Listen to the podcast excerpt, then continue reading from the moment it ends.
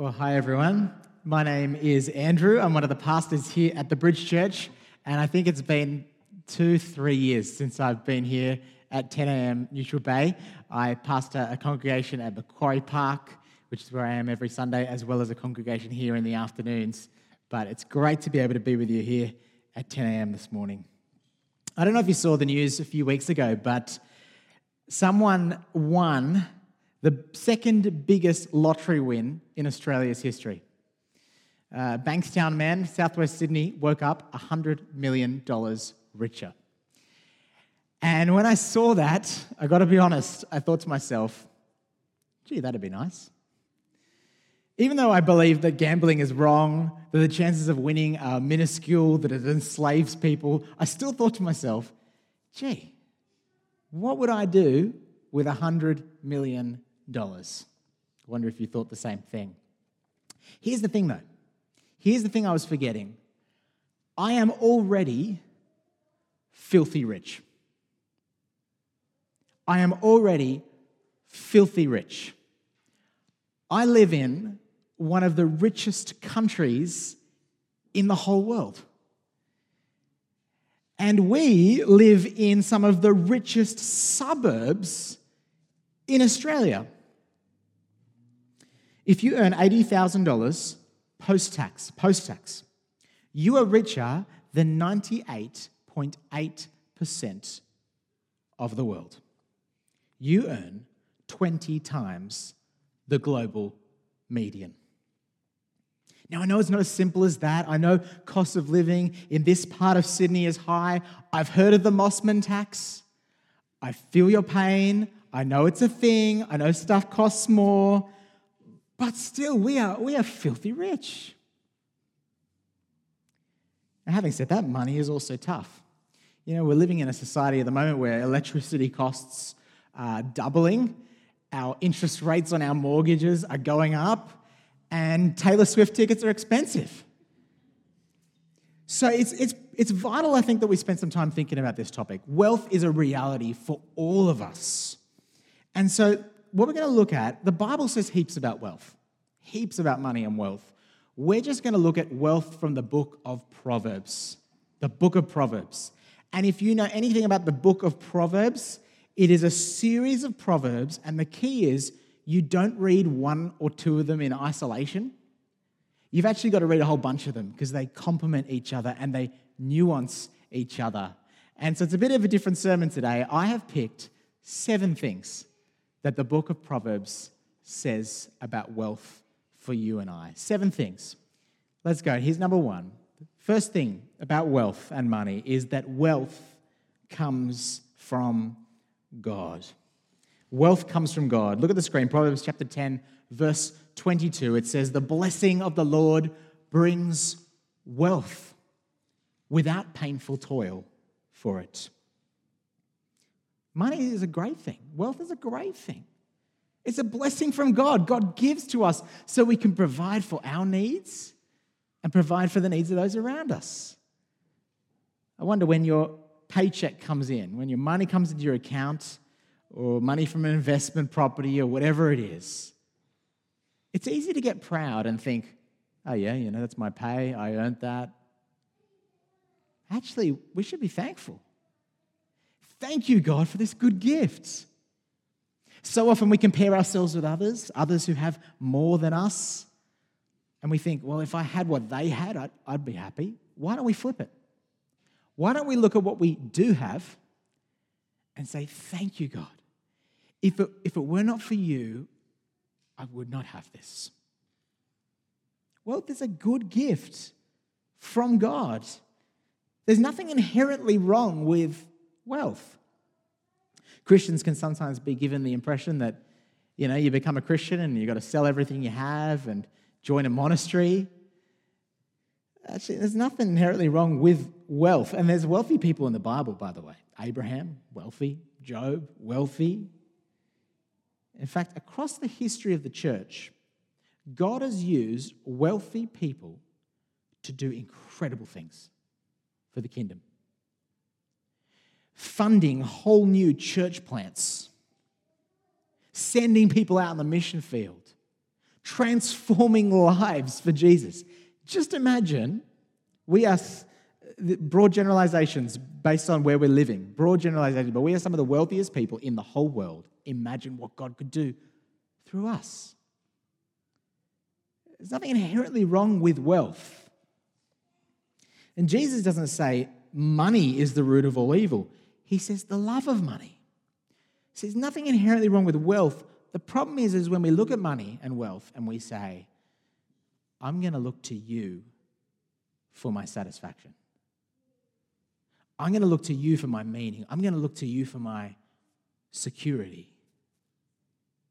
It's when we put money in the place of God. When you do that, it never satisfies. Money and wealth is a bit like seawater. You go and take a glass of water from the ocean, the more you drink, the thirstier you get. You chase after wealth, you make wealth your God, it never satisfies. Actually, the right response is being thankful. Thank you, God, for what you have given me. It is a good gift. Wealth is a good gift that we thank God for. That's number one. Number two, work hard and gather wealth slowly. Work hard and gather wealth slowly. Proverbs 10, verse 4 says, Lazy hands make for poverty, but diligent hands bring wealth. God's general plan is that if you work hard, you gain wealth. If you bludge, cut corners, and are like Homer Simpson lying on the couch all day, it leads to poverty. Wealth is a good, sorry, work is a good thing. I, I preached a few months ago not at this congregation, but is on, on the website about, about wealth, about work, work in the book of Proverbs. A whole talk on the topic of work. It is a good thing. God wants us to work hard in our careers and our vocations. And work and working hard leads to wealth. Now, the key thing though is the book of Proverbs, they're generalizations. They're general principles. This is not saying that anyone who is poor in the room or in the world is poor because they're lazy. That may be the case for some. But many, many poor people are poor because they're trapped in a cycle of, of poverty. This is the general principle here. Many Christians who are uh, faithful in their work and, and are poor. This is the general principle that God wants us to work and to work hard, and the laziness is a fast track to poverty. Proverbs 13, verse 11 Dishonest money dwindles away, but whoever gathers money little by little makes it grow. God wants us to work for our money, not gain it dishonestly, not cheat and cut corners or take advantage of the vulnerable in our workplaces to make a quick buck.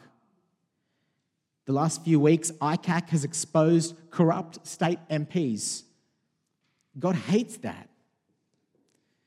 Many, many of us in the next few weeks will be doing our tax returns. We might be tempted to fudge a little, little bit to get a little bit more extra money. God hates that. He wants us to gain money honestly and be people of integrity. And He wants us to gather money little by little. I know I joked and said it'd be nice to win the lottery, but that's not how God works. He is not into get rich quick schemes. He wants us to gather it slowly. I think of Sam Bankman Fried, who just a few years ago was the 60th richest person in the world, $26 billion to his name. He is in his late 20s, now has nothing. You see, when you gather money really quickly, uh, your character may not have caught up to it. I think the reason God wants us to gather money slowly is so that our character is growing, so that we learn faithfulness, so that we learn how to be a steward, so we learn self control, we don't spend it all at once, so we learn generosity. God cares about our heart. And so that's his principle here. not dishonest money, not, not get rich quick schemes, but working hard, faithfully gathering money little by little.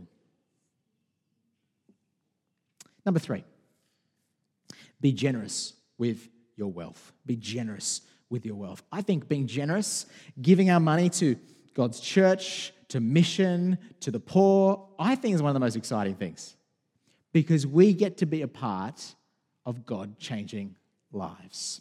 Have a look on the screen. Proverbs chapter 3, it says, Honor the Lord with your wealth, with the first fruits of all your crops. Then your barns will be filled to overflowing, and your vats will brim over with new wine. What's it saying? We're to honor the Lord with our wealth. And how do we do that? Well, in the Old Testament, it was giving the first fruits of their crops. The Old Testament people were called to tithe. They were called to tithe 10% to give to the work of the temple and the Levites who worked in the temple. And they were tithing their first fruits. They weren't putting aside something for, their, for themselves and then putting aside stuff for going out to cafes and then putting aside stuff for a holiday and then whatever was left over. No, it was their best, it was their first fruits. Now, us today in 2023, the New Testament doesn't tell us to tithe and it doesn't give us a figure, like 10%. It just tells us to give generously. I think 10% is a good guide, but for some of us, it may be a lot more. Some of us, it may be less. But the principle of first fruits is a good one to actually plan our giving so that we are generous with our first fruits. Put our giving in place not as an afterthought, but first. For most of us, our income will go up as the years go on, either with inflation or getting pay rises. It's been deliberate in saying, okay, how can we adjust our giving here? How can we review our giving? Who are we giving to? How can we be generous? Giving proportional to our income. It's recognizing that everything we own belongs to God. Just imagine everything in your house, a little sticker on it that says, property of Jesus Christ. Or your bank account, not in your name, but in the name of Jesus Christ. Everything we own, we are just stewards. So we should be asking not, okay, how much of my money do I give to God, but how much of God's money am I going to keep for myself? Generosity. It's a beautiful thing, it's a challenging thing, it's a radical thing. And what's the reward? You see it there. If you give generously, your barns will be filled to overflowing, and your vats will brim over with new wine. What does that mean? Prosperity teachers love this verse. Prosperity theology is really common around the world. It is a false teaching. It's a lie. It's a lie that if you're generous, God will make you rich. That's why the pastors who preach prosperity theology are driving Ferraris. I came here in a Kia, so it's not working out for me. It's not saying that. Many faithful Christians, generous Christians who are poor, it's not promising riches. Here's what it's saying if you're faithful with a little, generous with a little, God will provide for your needs and give you more so you can be generous with that again. Those who are faithful with a little God will entrust more to. You're blessed even more so you can bless others. That's generosity. And of course, why do we want to be generous? You know, there's no good just having a, a minister up here just telling you, come on, be generous. That's not motivating. Why are we generous? It's because God has been generous to us. 2 Corinthians chapter 8 verse 9. For you know the grace of our Lord Jesus Christ, that though he was rich, yet for your sake he became poor, so that you through his poverty might become rich. Friends, Jesus gave up the riches of heaven to become poor for you, to become a peasant teacher in Galilee, to, to suffer on a cross for you. So that if you trust Him, all the riches of heaven are yours forgiveness, joy, hope, everlasting life, all poured out abundantly on you. He became poor so that you in him might be rich. That's the gospel. That's the heart of Christianity. And that is why we joyfully, Bible says to give joyfully, we joyfully want to give because he has given us so much. You know, you can never outdo God's generosity. no matter how hard you try, you're never going to outdo the generosity of God. Number four, wealth brings trouble and conflict. Wealth brings trouble and conflict. Proverbs chapter 28, verse 25 says, The greedy stir up conflicts, but those who trust in the Lord will prosper. See, if you're always wanting more and more, it can, not always, but it can, lead to fights. You think of Gina Rinehart, she's the richest person in Australia. And yet, the last 10 or so years, she's been fighting legal battles with her own children over the money. That's what wealth can do. Look at the next verse. This is my favorite. Uh, Proverbs 15 says, Better a little with the fear of the Lord than great wealth with turmoil. Better a small serving of vegetables with love than a fattened calf with hatred. Better to be eating a boring plate of cold vegetables and surrounded by the love of friends and family than to have a beautiful feast and have no one. Wealth is dangerous. It's not always what it's cut out to be. We chase it in great danger. Number five, seek your daily bread. Proverbs chapter 30 is a prayer. And it's a prayer I've been praying for the last few weeks. And let me tell you, it is really hard to pray. God has been doing heart surgery on me as I have prayed this prayer. Here's the prayer God, give me neither poverty nor riches, but give me only my daily bread.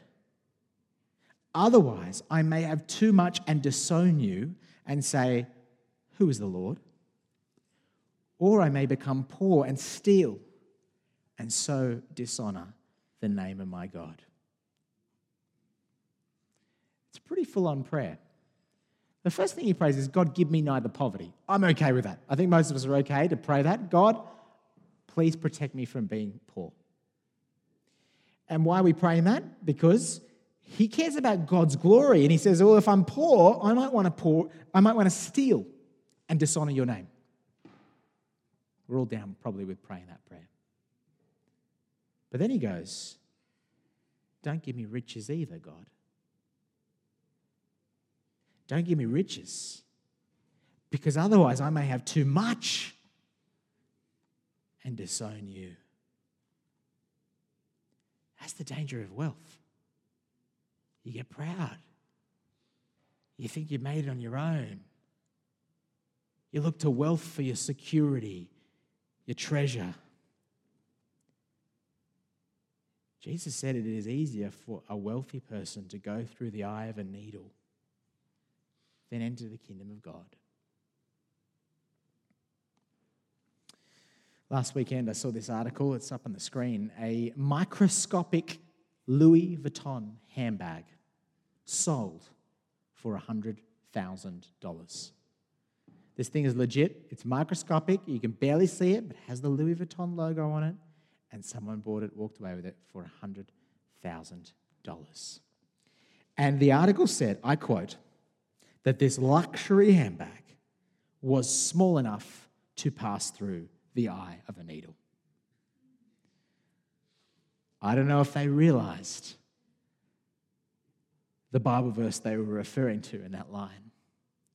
Because the irony is, it's easier for that handbag to pass through the eye of the needle than for a rich man to enter the kingdom of heaven. Wealth is dangerous. So if we're not praying for poverty, and, when we, and we're not praying for riches, what are we praying for? Well, he says there, give me my daily bread. If you know the Old Testament, the Israelites were given manna from heaven in the wilderness, daily bread. And they were told to go and collect it. And they were told only collect what you need for the day. If you collect more than what you need for the day, what happens to it? It spoils. This is a prayer for moderation. Just God, give me my daily bread. I don't know if you remember 2020, the first COVID lockdown. Remember when everyone went nuts panic buying? We, we were just stocking everything up. I got to confess, I went to the shops. I bought a bunch of canned food. I don't know why, but it just something took hold of me. And you saw people walking out of Woolies after having a fist fight over a, you know, toilet rolls. And everyone was stocking it up. You know, people actually stole all our toilet paper here at church. You know that? Literally happened. We were going nuts. We, we were not trusting God for our daily toilet rolls. we were stocking that up for months and months. Praying for your daily bread, that's hard. It's hard to trust God with just what you need for today. Because let's be honest, we want more than our daily bread. We want to enter the Sydney property market. We want to be able to go on holidays to Europe. We want to be able to eat out at cafes. Now, I've been involved in all those things, especially the eating out at cafes. So there's nothing wrong necessarily with those things. But that's more than my daily bread. That's why this is a hard prayer. God, give me just my daily bread. God is saying to you this morning, trust me. Trust me. I care for you. I love you. I will provide for you. I'll never leave you. I'll never forsake you. I promise you everything you need for each day.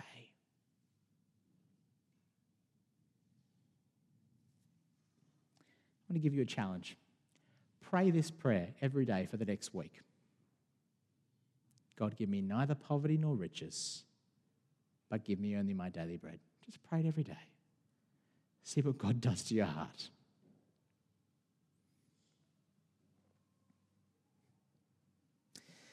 Number six, wealth doesn't last. Wealth doesn't last. Proverbs 23 says, do not wear yourself out to get rich. Do not trust your own cleverness. Cast but a glance at riches, and they're gone, for they will surely sprout wings and fly off like a sky, fly off to the sky like an eagle. Wealth doesn't last. You buy the new car, and you're nervous about getting that first scratch. You know what's going to happen? You buy that new phone, you drop it, it smashes. Wealth doesn't last. And it certainly doesn't last beyond the grave. No one on their deathbed cries out, I wish I'd worked more in the office. I wish I'd made more money.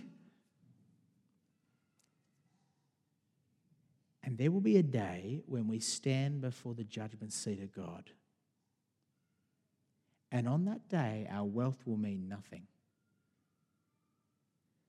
Proverbs 11, verse 4 says, Wealth is worthless in the day of wrath, but righteousness delivers from death. When you stand before Jesus on that final day, he does not care whether you broke into the Sydney property market. He does not care about your stock portfolio. He will not be impressed by how much money you've got in your high interest savings account. He'll only care if we're righteous, right with God, if we've followed Jesus. And so many people are distracted by wealth and work and amassing more and more that they forget to prepare for eternity. I think this is what makes our giving and generosity so exciting. Because when we give, we are investing in eternity. From a worldly perspective, it looks foolish. But from an eternal perspective, we are investing in the kingdom of God because only that will last, friends. You know what? If you're a Christian on that day, if you've trusted Jesus, God will make you rich. The Bible says you're a co heir with Christ. You will inherit everything. Not worldly riches, but the riches of heaven.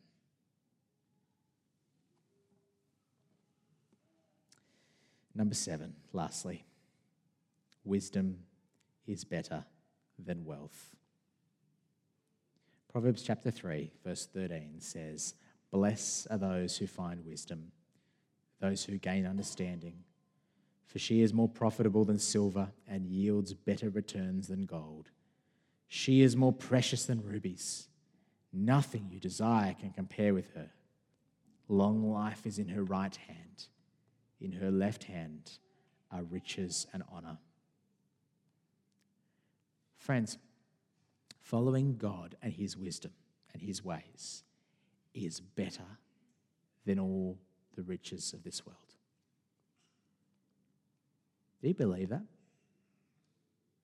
Do you really believe in your heart that it would be better to be dirt poor and have Jesus than to be totally loaded and not know Him? We know in the New Testament that the wisdom of God is found in Jesus, that Jesus is the wisdom of God. So when we read this kind of verse, we are reading that blessed are those who find Jesus. For Jesus is more precious than rubies and gold. The worst thing to happen to you is not that you have to rent your whole life. So what? The worst thing that could happen to you is not that you can never go to Europe again. So what? the worst thing to happen to you is not that you have to send your kids to private school. The worst thing to happen to you is not that you have to move to Western Sydney. The worst thing is that you have all the riches of this world, but you don't have Jesus. He is better. And all riches and wealth fade into significance compared to him. I'd rather have Jesus than silver or gold. I'd rather be his than have riches untold. I'd rather have Jesus than houses or lands. I'd rather be led by his nail pierced hand. I'd rather have Jesus than anything this world affords today. Do you believe that? Has it sunk into your heart? Or are you making your wealth your God, your security, your comfort? Are you willing to pray that prayer? God, give me neither poverty nor riches. Just give me my daily bread. Help me to trust you. And are you, in response to God's generosity, ready and eager to give back to God, to hold all things loosely and lay your wealth and your riches at His feet and watch what God does. Let's pray that prayer together. Proverbs chapter 30.